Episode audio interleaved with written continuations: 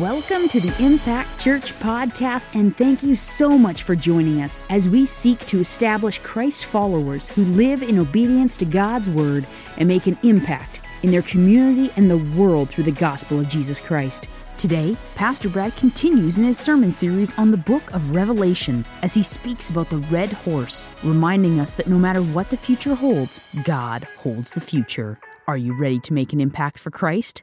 The time is now.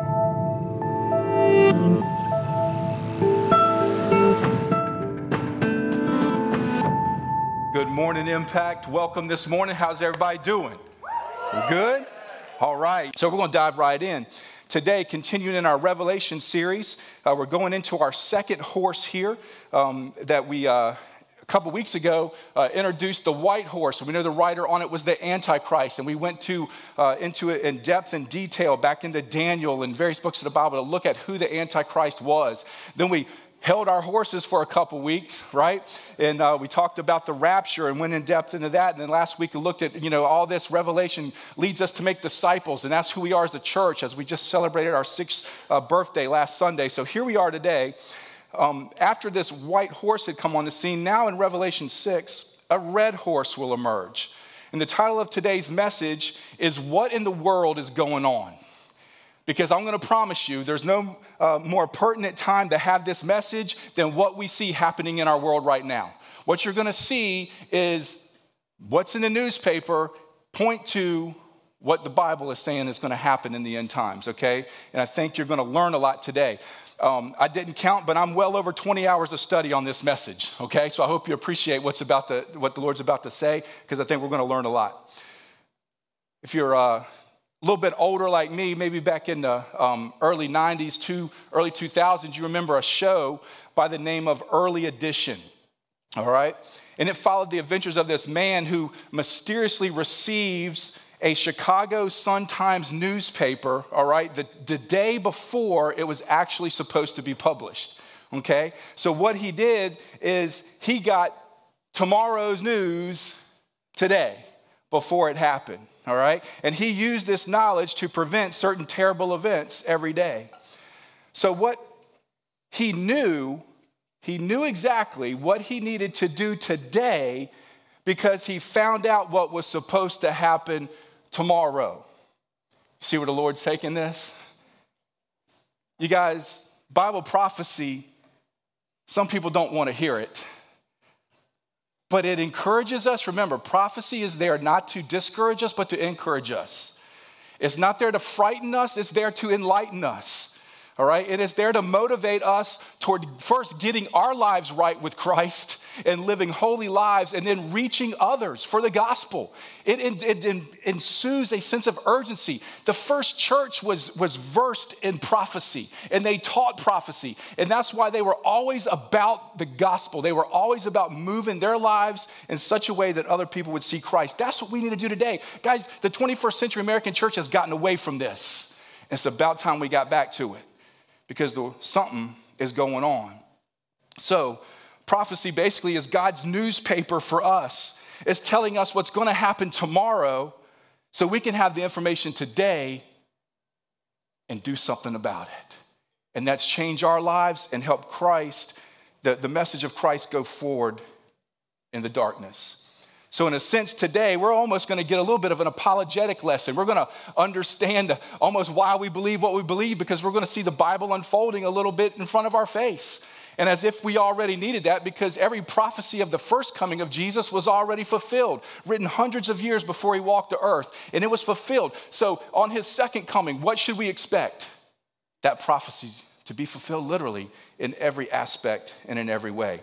And it should fire us up to live for Christ, to change our lives, and then to fire us up for evangelism and discipleship.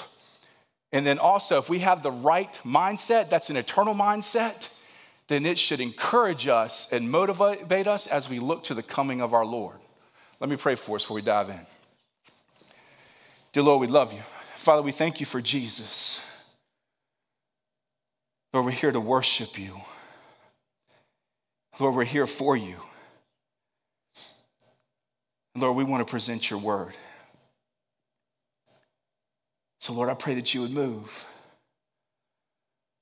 All this study this week and last week wasn't just to bring some cool information. It was so you could use it to open people's eyes and hearts to the truth, Lord, that people would be changed. Lord, and I know some people think this is hard. But Lord, it's not hard if our focus and our heart is on you. So, Lord, I pray that you would encourage us with your word today. Lord, that we would see your truth and how your word is accurate and you keep your promises. You keep your promises to Israel, even in their unfaithfulness. And Lord, you're going to keep your promise to us, even though we may have been unfaithful to you in our past. When we turn to you, Lord, you welcome us. And you redeem us and you restore us and you cover us in your blood and you make us new and you lead us to walk in newness of life.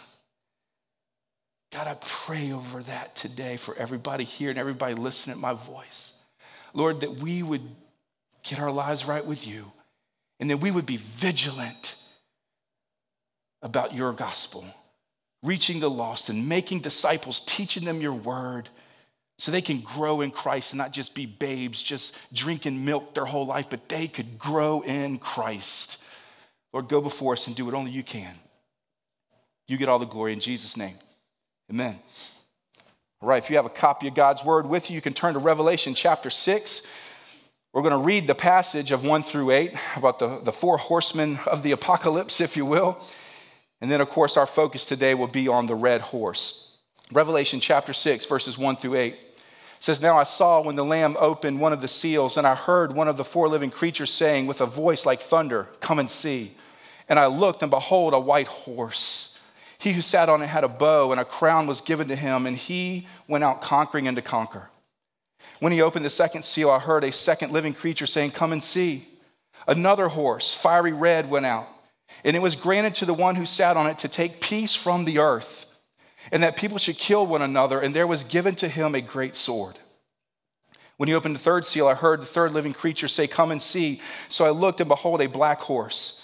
And he who sat on it had a pair of scales in his hand, and I heard a voice in the midst of the four living creatures saying, A quart of wheat for a denarius, and three quarts of barley for a denarius, and do not harm the oil and the wine. When he opened the fourth seal, I heard the voice of the fourth living creature saying, Come and see. So I looked, and behold, a pale horse, and the name of him who sat on it was Death, and Hades followed with him and power was given to them over a fourth of the earth to kill with the sword, with hunger and death, and by the beasts of the earth. We'll look at the black horse and the pale horse together next week, but today we want to look at this red horse, and we see that this rider himself did not bring war and destruction. Did you catch that? He himself, so this is a metaphorical, right? This isn't a, a actual person like on the white horse was the Antichrist. This is a metaphorical person that, that the, the Lord unleashes to what? Remove peace, the Bible says. Okay? Do you know that peace is a gift from God? I mean, seriously. What did the angel say when Jesus came? Peace on earth, goodwill to men, right? Peace. We know we're not always at peace, but in general, there's a restrainer on society. And we looked at that and we talked about that with the rapture. That once the restrainer is removed, that, that basically all hell breaks loose on earth. And man is open to their own selfishness and pride and, and greed for power and money and fame. And that's what this rider comes, and it was granted to him through the authority of God to take peace from the earth. So then men quickly rush in with war, destruction. Basically, a judgment of God. This isn't anything new in terms of the Bible because all throughout history, Old Testament, a lot of times when, when God brought some judgment against a group of people, namely the Israelites, we've seen as an example, he would use another nation to come against them. All right? We saw that with the Babylonians coming against them for the sin where they wouldn't turn to God after numerous, numerous warnings from the prophets. Okay? But in general, we know you might say war, Brad. Well, war's nothing new. I mean, war's gone on since even the Old Testament times and, and it's continued for the ages. Even our modern day age, we're marked with war and conflict. And since World War II, there have been more than 150 wars of some kind in the world. If we look in Matthew 24, when Jesus talking with his disciples and they asked him, Lord, what would be the signs of the end of the age and the signs before you're coming? And of course, he said, Be careful no one deceives you, right? We, we looked at that. We talked about how it kind of follows this pattern with you, if you will, in the tribulation period where the Antichrist comes on. But then he says there's going to be wars and rumors of wars. The kingdom will rise against kingdom, nation against nation. We're going to see that in its various forms. And he said all of this cumulatively was like birth pains. And those of you that uh, have had the experience of um, your wife having a child, you understand um, what those birth pains are, right? And, and they start um, maybe light and far apart. But as the day draws near, what happens? They intensify and they get closer together. And that's how the Lord gave this picture of what we would see as we got closer, especially once the tribulation starts to hit after the rapture. Okay? So, war's not new, but here's what we need to look at. This is important. When we look at and, we talk about end time war, okay? Tribulation is stuff. Yes, there's going to be various popcorn wars, if you will, nation against nation, kingdom against kingdom. But, when we can get specific to prophecy and end times war, there's going to be certain key players that have to show up on the scene for us to identify and say, aha. And we're going to look at that, okay, and see who those are. In Matthew 24, deeper down, you can uh, read verse 32 through 34, if you can uh, flip there, in that Olivet discourse that Jesus was giving. Verse 32 and 34 says, Now learn this parable from the fig tree. When its branch has already become tender and puts forth leaves, you know that summer is near. So you also, when you see all these things, know that it is near at the doors. Assuredly, I say to you, this generation will by no means pass away till all these things take place. Heaven and earth will pass away, but my words will by no means pass away. A lot of people get somewhat confused in this passage and look to this point where Jesus says, This generation will by no means pass away till these things, things take place. And they look to the super sign of the end times, which is, of course, the Israel coming back as a nation in 1948. And they say that that started this, this generational clock that the Lord is talking about there. Well, if that's the case, and you use Psalms 90, um, that uh, kind of identifies what a uh, generation or what a lifetime is uh, of, of mankind 70 to 80 years. Well, we're this year in May will be 75 years. So um, that means it would be really soon. But that is not actually the starting point that Jesus was referring to. Remember, we've got to not just cherry pick a verse and, and, and try to make it kind of explain what we want it to, we've got to look at the whole passage in context. What was Jesus just talking about before this fig tree example? If you look back up, he talks about the great tribulation. He talks about it where it starts with the what? The abomination of desolation. What's that, you say? You can go back and listen to messages. We've explained that a lot. In Daniel chapter 9, verse 27, it's very clear the Antichrist comes on, starts a covenant, all right, this 70th week of Daniel, which is a seven year tribulation period in Daniel chapter 9, verse 27, is very specific that at the midweek point, he breaks this treaty and it's the abomination of desolation. So Jesus is pointing to this abomination of desolation in the great tribulation. Then he says, when you see all these signs, this generation will not pass away before it comes. So what's he saying there? In other words, once we get into the tribulation period, it's not going to take hundreds of years for the end to come. It's not even going to take decades. It's a seven year period. It's quick. And those that are there will see the end, okay? So, give definition to that. Some people will use a, a Joel chapter 3 uh, passage to point to that 1948 reference and, and saying that um, the generation that sees that, the 1948 um, coming of Israel into their camp, into their land, um, that that generation, of course, will see the end, all right? But we'll look at that here in a little bit, and there's a difference. But we just explained, keeping in Matthew 24 in context, that that is not the case, that Jesus is specifically referring to tribulation events. That generation will not pass away before they see the end, all right? A lot of generations thought they were living in the end times, all right? Every, all through history, y'all, a lot of people say, well, we're in the end. This is all, this is the end, all right? But actually, we are, in fact, the only generation that has Israel brought back home after being scattered amongst many nations, okay? So, um, you've heard me many times say we're in the fourth quarter. Well, how can you point to that, Brad? We're going to show you that biblically speaking because my opinion doesn't matter, okay? All right? What matters is God's word. So we're going to see that. And we know Israel was brought back from many nations. That's important, many nations, because that's fulfilling of Bible prophecy that has to happen before dozens of end time prophecies take place we know that um, they've been dispersed two different times. Some people would say all of this stuff has already happened, and it happened after the first time they were displaced. Let me show you where that's inaccurate. We know the first time they were displaced, okay, around 500 BC, when the Babylonians come in through Nebuchadnezzar, destroyed the temple, destroyed everything, took them back into captivity for 70 years, okay? Then the Lord allowed them to come back, rebuild the temple, and, and form together. But where did they come back from? Babylon. How many nations is that? one. Is one many? One's one. okay? So this was not already fulfilled through that return. What happened again in 70 AD was the Roman Empire come again and destroyed the temple, took over Jerusalem, and scattered the people amongst the nations, the Bible says. Okay? So now through Bible prophecy, where it talks about Israel coming back from many nations, and the Bible we'll see here even says that, then once they come together, now end time prophecy can be fulfilled. So there's your fourth quarter start. When did the clock start? 1948. May 14th to be exact, 1948, we start the fourth quarter. All right? So, how long is that fourth quarter? We don't know. There's not a scoreboard in life like there is at a football game. I can't tell you whether we're 10 minutes left, five minutes left, or we're at the two minute warning and we got one possession left. I don't know. But I can tell you we're in the fourth quarter, okay? And we can see signs of the times around. Let's look at the Joel chapter 3 passage because I think it's important to, to look at because it's going to point to a couple things as well and then uh, have reference about Israel returning from many nations in that regard. So, Joel chapter 3, just going to read verses 1 and 2. So, you can turn with me through the Old Testament.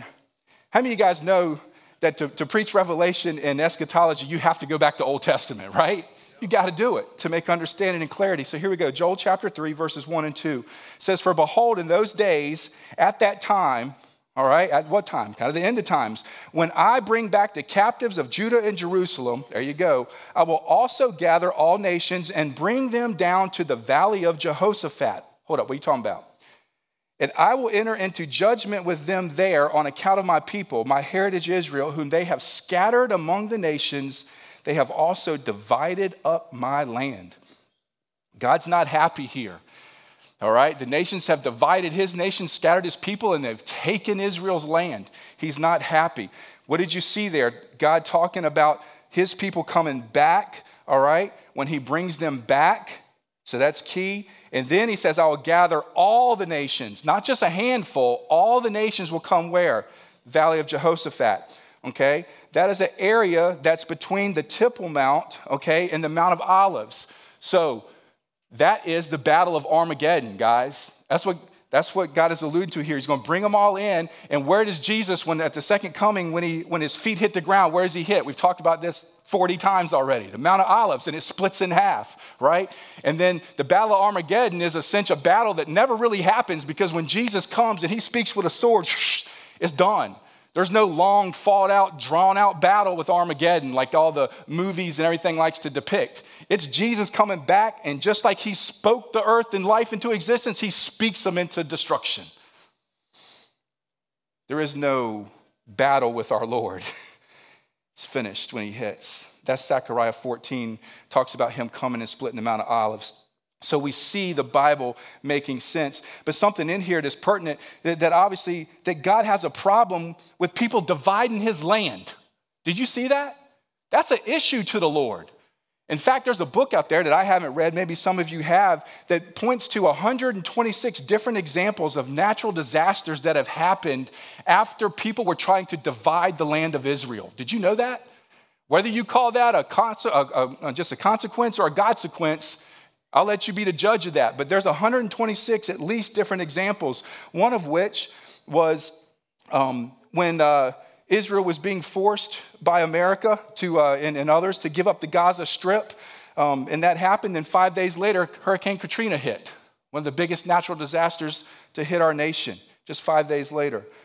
Another one was more recent, December 10th and 11th of 2021, F4 tornado, deadly late season tornado in, in uh, December of an outbreak caused catastrophic damage and numerous fatalities, the strongest um, tornado and tornado outbreak in December ever. What was going on at that time? Our government was trying to force Israel to stop building 9,000 houses in East Jerusalem, and they were going to open up an embassy for the Palestinians because they didn't recognize the uh, East Jerusalem, West Bank, and Golan Heights as belonging to them, and they wanted them to give it up. Consequence or consequence? You call. I don't know. But God doesn't like it when people try to make Israel divide their land. He'll say, I'll bless those who bless you, and I will curse those who curse you. That's just the Bible, all right? So, but when we look to end time war, we know that end time war must center around Israel, all right? And those are the ones we're looking at for saying, are, are we getting close? Because we know that before things come to a culmination, oftentimes big events will leave a shadow in their wake, right? Or a tail behind them leading up to that escalation, okay? So we will see that. So, as such, this becomes a very timely message. Can I just tell you that? Extremely timely, in fact, because What's going on in our world today? Well, we've seen Russia attack Ukraine. What's that about? Is Russia on the rise? Does Bible have anything to say about that? Russia's not even mentioned in the Bible. Are they? What's the Bible say? If you look at Ukraine, Ukraine's not a major player, but what we will see, Russia is highly prophetic in the end times. All right, we're going to take a look at that. After World War II, there was basically two superpowers in the world the USA and the USSR, the Soviet Union. But we know that the Chernobyl blast in, the early 90s there caused the collapse and the breaking apart and, and everything that happened there with Russia and the Soviet Union divided and broke apart. So they've had a back seat. So as we see them start to want to desire to take over nations and take uh, wealth and things they have, are they trying to come back? We'll talk about that and look at that. So we're going to look at a passage of scripture that we're going to point to where we can say that God divinely has prophecy about what's going to happen and take place eventually with Russia and other countries against Israel. Okay? So Ezekiel saw this coming, all right? There was a, a rise and eventual, uh, this rise and eventual demise of Russia some 2,500 years ago. Ezekiel prophesied about a strong Russian rise and attack along with some other nations, all right, that will come against them. And what we're going to see is the most detailed prophecy concerning the future war, all right? And these are essentially almost new attackers if you look at the Bible, all right? Because we know Israel's had common enemies in the past, and, and this will be, in a sense, a, a different one, a new one. So let's look at Ezekiel chapter 38. We're going to read verses 1 through 12 and 15 and 16.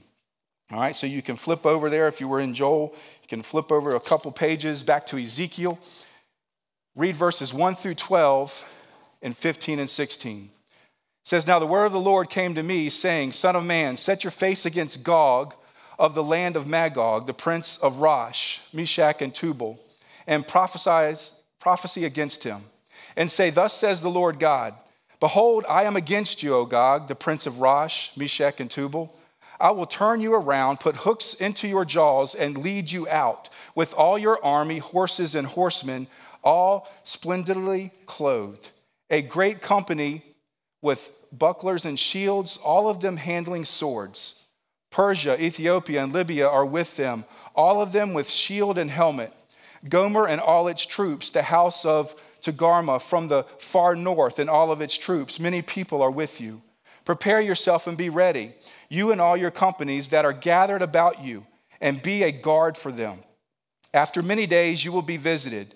In the latter years, there you go, in times, this is not already fulfilled, okay? As some people like to, to believe. In the latter years, you will come into the land of those brought back from the sword and gathered from many people on the mountains of Israel. That's the key, mountains of Israel. This is the valley where this takes place, on the mountains of Israel, which had long been desolate.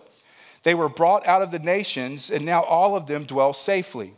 You will ascend, coming like a storm, covering the land like a cloud, you and all your troops and many peoples with you. Thus says the Lord God On that day it shall come to pass that thoughts will arise in your mind, and you will make an evil plan. You will say, I will go up against a land of unwalled villages. I will go to a peaceful people who dwell safely, all of them dwelling without walls and having neither bars nor gates. That's important. Take to plunder and to take booty, to take plunder and to take booty, to stretch out your hand against the waste places that are again inhabited. There you go again, people brought back in. And against a people gathered from the nations. There you go again who have acquired livestock and goods, who dwell in the midst of the land. Let's quickly read verses 15 and 16. It says, Then you will come from your place out of the far north. Where are they coming from? Far north, that's important because we'll look at that. You and many peoples with you, all of them riding on horses, a great company and a mighty army. You will come up against my people Israel like a cloud to cover the land. It will be in the latter days. What days? Latter days. And I will bring you against my land so that the nations may know me when I am hallowed in you. O Gog, before your eyes. Okay, a lot in there. So we, we see though that there's this Gog Magog war, basically, as it's referred to. All right? So looking at Gog, what is that? Who is that? What is that? The Greek word there is, is for a person, it's, it's a title, like a president, a leader, okay? So you start to look at a leader and you start to look at far north, and we're going to talk about that in, in some regard and see who the Bible is alluding to, okay? So but looking at, at, uh, at Russia, because we're going to look and see how this is pointing to Russia as Magog and Gog, the leader of Magog and prince of Rosh, okay? And we know that we're looking at the leader of Russia, then, in a sense. Right now, that leader is Putin, okay? We know he's led this uh, event that we see in our news and, and have so for a long time about him coming against the Ukraine. What does all this mean? Does it mean that he is Gog? Not necessarily. He could be. He's Gog like, he's Gog esque, if you will, all right? He's shown his, um, his evil in his heart that. Uh, wanting to uh, bomb even women and children and um, nursing homes and the like and kill innocent people, okay? So we've seen this, but it doesn't mean that he's necessarily it because it could just be setting the stage for a ruler more evil than himself to take over in the future. Who knows, okay? But what we can say is definitely with this type of movement that we know Putin and, and what he wants to do is revive the Soviet Union and bring all these nations together back in power, okay? Because he wants money and power, okay? So basically, we could definitely say Ukraine will probably not be his end game once that's done, okay? So we're to look at that. Basically, what we are seeing, though, we can point to this, is that we're seeing the most aggressive main stage military action that's been taken since World War II, okay, by this attack. So let's go and look at, at Magog. All right, so Magog is, a, is like an alliance of nations, and we get this list, and we get in the Bible there in chapter 38 that, that there's that this Gog of Magog that is the prince of Rosh, all right, R O S H. On a linguistic basis, um, most people look to and point to that Rosh is the beginning word of the word Russia, okay? So that's on a linguistic basis, all right? But we don't have to take that on its own because somebody could arm wrestle over that and say, well, that doesn't say that or whatever. Okay, we can just like rock, paper, scissors. Okay, cool, whatever. But this next point that the Bible clearly points to gives us definitive reason to know that we're talking about Russia. Okay, and that is the location. How many of you know when the Bible talks about direction from something that it's talking about directions from where? Israel. Okay, because even in the Bible, in Ezekiel chapter 5, God said, I've set Jerusalem in the midst of the nations. That word midst in the Greek, or uh, in the Hebrew rather, is the word navel, okay, the center, all right? And so anywhere that we have reference of directions, northeast, southwest, we're always talking about from Israel, okay? So we have this map pick where you can see a little bit of that. And when you draw this line from Israel, is it up there? I can't see. It might be coming in a minute. All right, if you draw a line straight up from Israel on this map, you see where you're going to run into There's only one place to run if you keep running from Israel over there, and that's straight up, and basically you run right into Russia, even Moscow, almost directly north above it. So there's only one nation that could come, and that is Russia. All right, so therefore we get this prophecy. It even talks about this attack from the north, as we read in verse 15, but it'll also say it again in chapter 39, verse 2. So we have this reference of the attack from the far north, from the north. List of other countries there. Um, some people, a lot of theologians debate and argue over who specifically this points to. Um, so I'll, I'll, list them here briefly. Some may disagree, some may agree, but ultimately we can say there's going to be a bunch of nations coming with them. And there is going to be some specific ones that we can point out. Uh, most believe that Meshech Tubal is the modern day Turkey, specifically Persia. When it talks about Persia, that is modern day Iran. Okay, that's where Iran is on that map. So you say, how'd that happen? Well, in 1935, Persia changed their name to Iran. Okay, so we know that's the nation there's talking about there. What does Iran? What has Iran said they want to do? Wipe Israel off the map. Got it? All right. Okay, so. Uh, kind of start, start to see where some tensions arise that will come to fulfill this Bible prophecy. Ethiopia there is Sudan, of course, a longtime uh, uh, enemy of, of Israel. Uh, Libya, of course, Gomer, some believe is uh, modern day Germany. And then uh, Togarmah, uh, a nation from up, up north. They're all coming, though, regardless of who they are, where they are, they're all in there, and they're coming against Israel at some point here for this war, all right? Here's a big question Why attack Israel? Israel's small, right? I mean, Israel is, is dinky. It's, like, it's like the size of New Jersey. And why would you take all these nations to come against these little pipsqueaks, right? Why attack Israel? Well, verse 12 in our uh, Ezekiel 38 passage tells us why they will come. All right, it tells us in that verse that they will come to steal wealth okay? That's to take booty and plunder, all right? Um, that, that's not the urban uh, dictionary definition of the term. It's to take prey and spoil from wars, to take things, okay? They want to gather stuff, all right? We know that Israel, in fact, even though small, they are very prosperous, very prosperous. They have an extensive oil and natural gas supply that's been untapped okay? So uh, we're going to talk about that here in a little bit. We know they have minerals in the Dead Sea as well. The second reason that verse 12 in uh, chapter 38 gives is they want the land, that they'll come against the land, all right? They want that property. What does God say on before in, Dan, in Joel chapter 3? I'm against you because you've divided my land, all right? Number three, it says in verse 12 the reason they're going to attack Israel is to slaughter the people. They're going to, the Bible says they're going to come up against my people like a cloud that covers the land. That's all these armies of the north coming to attack one of the smallest nations that exist. All right? So that's the why. But when? When will this happen? What are we looking at? All right? Bible gives reasons here, uh, uh, here again where we know when this will happen. First, it says that Israel must be present in their land. All right, we've seen that through that passage. We know we can check that box because after the diaspora, with them being scattered amongst the nations for 1900 years, um, since 70 AD, they have come back as of uh, May 14th, 1948, and they are identified as a nation again. So none of this prophecy could be fulfilled until that happened. Very important to understand. Number two reason of when, the Bible says, they'll be prosperous in the land, okay? Very clear that they will be prosperous.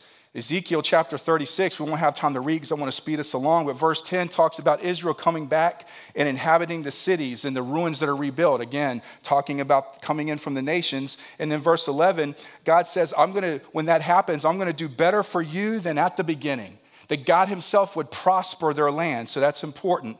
The prophecy again fulfilled when we see Israel being prosperous. How prosperous are they? Let me tell you, I had to uh, get some stats here. Israel has one public company for every 12,500 citizens. Compared to the US, we have one company for every 47,000. They have one for every 12,500. We have one for every 47,000. Israel has the most non US NASDAQ companies in the world. They're ranked third most innovative country in the world. They have 500 startup companies a year. That's more than any other country besides the US. Now, even still, years ago, people would say, Well, what do you have other than the Dead Sea and the minerals in there? But less than a decade ago now, they have discovered this massive oil, natural gas reserve in Israel, all right? Some 32 trillion cubic feet of natural gas, okay, available that's untapped. And I want you to think about this, all right? Inside this Russian Ukraine war, that Russian pipeline through this war has been shut down. What's the significance of that? Europe buys a third of their oil supply and natural gas from Russia through this pipeline that's shut down. What if Europe decides, hey, you're going to keep this pipeline shut down for some time? We're going to get with Israel, tap this out. We're going to start buying our stuff from them. What did Russia just do? Lose a lot of money. Do they want that? Mm-mm. I'm going to try to build. So you start to see where escalation can occur and reason for Russia to come and take what Israel has. Third reason of when the Bible says is they um, that Israel must be at peace, and more than at peace, they must be unguarded. All right, this is what kind of complicates things a little bit because yes, uh, there's no necessarily walls and stuff around Israel and all that kind of stuff, but are they at peace? Uh, not really. Are they unguarded? No, not really. All right. At what point could they possibly be totally unguarded? Or, or is it just the fact that if they're not actively at war, that's considered peace and unguarded? Who knows? All right. But the Bible is very clear that they will be peaceful and unguarded. Some people point to this unguardedness as saying that once the Antichrist comes and, and puts in uh, uh, some promises for them, and saying that they will take, he'll take care of them, that they let down their guard. They, they think somebody has their back. Well, that doesn't necessarily have to mean the treaty's signed yet. That's important. He could just make verbal promises to them and they start to release their guard and, and peace come because he's going to be a, a man that promises peace, all right, amongst people in the world. So obviously, there's going to be a, a, time where they do not feel threatened, and that's when this will happen. Okay? All that put together. So, God said He was going to put, put a, a hook in their jaw and bring them in. That word hook, that Greek word hook, all right, or uh, word there for hook is a nose, like in, in a captive, a nose ring and a captive to lead them around. So, God's going to draw them in. When you look at Iran, what would Iran have to do? Obviously, we talked about they want to wipe Israel off the map. There's some hate there. Why? What's going on there? If you know much about Iran, it's uh, run basically as a Muslim country. Matter of fact, they changed their name again to the Islamic Republic of Iran. It's run by leaders of the Muslim faith, specifically the Shia Muslims, all right? And what they believe in a nutshell, give you a little brief view of their eschatology um, that they have, is they believe Allah has called them to destroy Israel, and, and that will bring in the end times. And they believe once they've destroyed Israel, that the hidden Imam, the 12th Imam, will come into Jerusalem with Jesus, all right? And Jesus will claim to be a Muslim and call the world to convert to Islam. That's their eschatology, all right? Warped and, uh, and deceived. But you see inside of that is their call to destroy Israel, okay? So, um, how will they do that? We know nu- uh, that there's been talks of nuclear bombs being developed in Iran. And we know there's uh, supposed to be nuclear deals and peace treaties that, that was going to stop their advancement of making that, that stuff. But have they stopped? No. Matter of fact, they've kept going. In other words, they've lied. There's a, there's a, a, a, concept in, in Islam where they believe they can lie for the advancement of the faith, for Islam, okay? So all this treaty and stuff, they're going to sign it and be like, never keep the intended in the first place. And they're doing what they want to do, okay? So does the Bible point to anything about uh, possibly even looking at, at nuclear warfare? Well, let's look in Zechariah and uh, there might be a picture here of uh, nuclear war or bomb that could be let off and coming in the future. And, and God gives a graphic description of that. Zechariah chapter 14, verse 12. I'm going to read that for you. Zechariah chapter 14, verse 12, the word of God says this And this shall be the plague with which the Lord shall strike all the people who fought against Jerusalem. Their flesh shall dissolve while they stand on their feet. Their eyes shall dissolve in their sockets, and their tongues shall dissolve in their mouths. All right, I want you to recognize the author of this scripture is living in Bible times. They don't even have firecrackers yet, okay? You know what I'm saying? And he's describing something, all right, where there's basically flesh melting before bones hit the ground, okay? If you know anything about uh, nuclear weapons, the heat from a nuclear weapon can produce 150 million degrees Fahrenheit heat in a fraction of a second. That's how. It's done. So, some military experts believe that Iran already has the ability to launch a missile that carries an electro, electrical magnetic pulse, an EMP. What's that?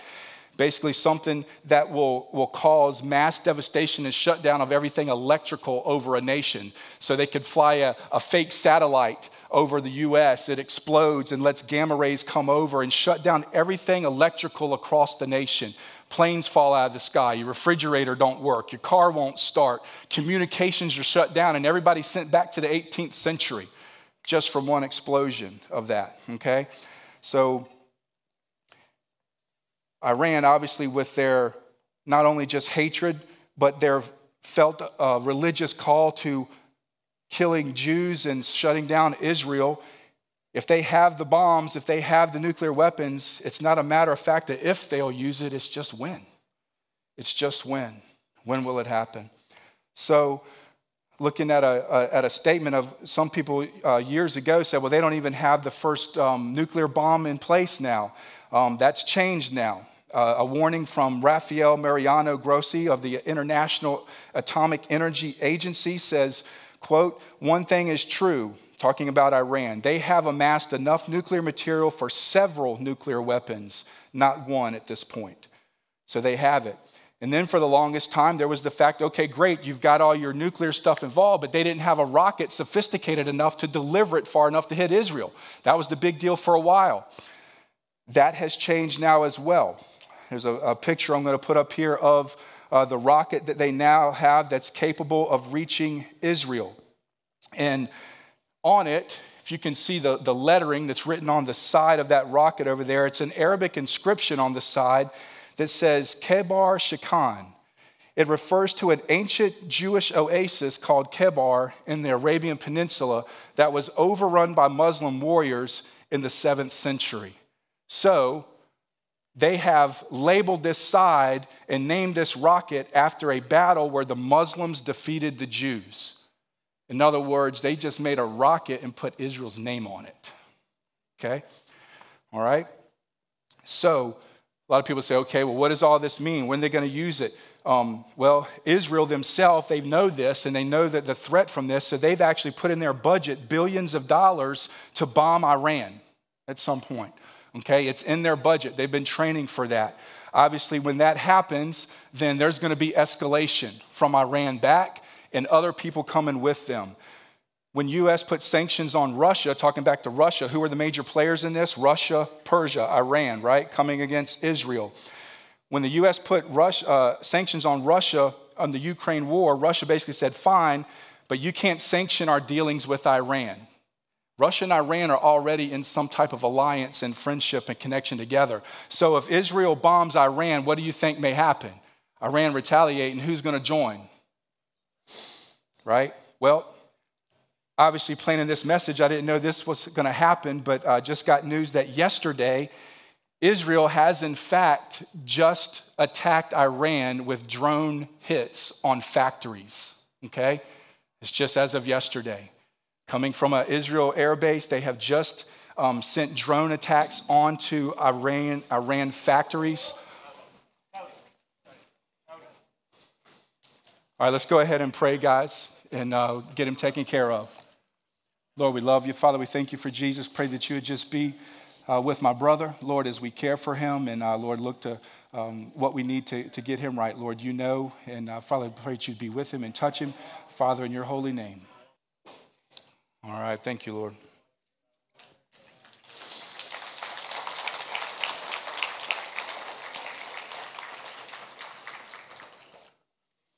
So, to continue and to bring us toward conclusion rather quickly, how does this all end with Gog Magog? If you read verses 18 through 23, which we will not take the time to do, God basically says, My fury will show in my face that's set up against them. Basically, he that neither slumbers nor sleeps, David said over Israel, is going to come to the rescue, all right? So basically, ultimately, this culmination of nations that come against this small nation of Israel are going to fail. Why? Because the defender of Israel, God Almighty, sets his fury and his wrath against them. He is the victor. They don't even have to swing a sword, shoot a gun, nothing. God defeats all these nations. How? With natural calamities.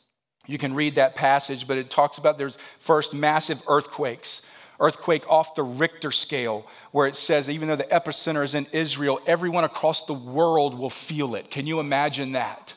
And off the Richter scale, massive earthquakes centered in Israel as they come in. He's going to cause military confusion, whether that's from this earthquake and the dust and the fear and everything, but basically communications break down and they're going to turn on each other and start friendly fire on each other and defeat each other. God says there will bring pestilence and bloodshed amongst them, break out of a, of a malignant plague, if you will. Verse 22 points to he'll uh, rain down rain, hail, fire, and brimstone upon them to defeat them. We know that fire and brimstone, of course, was what God used to destroy Sodom and Gomorrah in Old Testament. That's how God defeats them with natural causes. And then he calls in chapter 39, verse 17 through 20, you can go back and read that later. He calls the birds and the beasts of the earth to come and to devour the remains. And God calls this a sacrificial meal that he made for them. It's going to take Israel seven months to bury all the dead bodies. You can see that in verse 12 of chapter 39. It's going to take them seven years to uh, burn all the equipment, the military weapons and such. That's in verse 9 of chapter 39. So, which leads to timings. Some people say, well, when does this happen on the tribulation, rapture kind of timeline? There's varying views as when uh, this uh, Gog Magog war takes place. Some people have it starting just before the rapture, most people have it starting after the rapture. Uh, some people have it in this time frame between the rapture and the start of the tribulation because we know the rapture does not start the tribulation. The actual signing of the treaty of the Antichrist with Israel starts the tribulation. So there could be um, days, months, weeks, even years, all right, in between the rapture and the actual signing of a treaty. So there could be a gap in time where Gog Magog takes place. Who knows? Again, think about as the Antichrist comes on, before he signs the treaty, I'm sure he's going to be popular. He's just not going to come up one day and sign a treaty. There's probably going to be years of talks and uplifting of him as this kind of guru that brings peace to the earth. And like I said, maybe he talks sweet to Israel verbally and they let down their guards, and that's where this attack can take place. But we know that there's seven years that need to take place for them to burn the equipment. All right, whether that's during the seven year tribulation period, all before it happens, who knows? All right, but God knows. So, a little uh, reference when it takes place. Some people believe it won't take place until the Antichrist actually signs the treaty because that will bring in the peace of Israel where they let their guard down, okay? Doesn't necessarily have to be that way. Like I said, could be verbal. Who knows, but it's somewhere in that time. But like we said, the culmination is then, but the tail and the working up is now. And we're seeing those nations rise to power, have significance and interest against Israel. And that's where we can see the newspaper in advance for tomorrow and see what is to come and how God is working this out. What should all this do? It shouldn't scare you. You say, hold up, what are you talking about? You talking about nuclear bombs and all this kind of stuff. If you're in Christ, this should not scare you. If you don't know Jesus and you haven't surrendered to Him as Lord, it should scare the bejeebies out of you.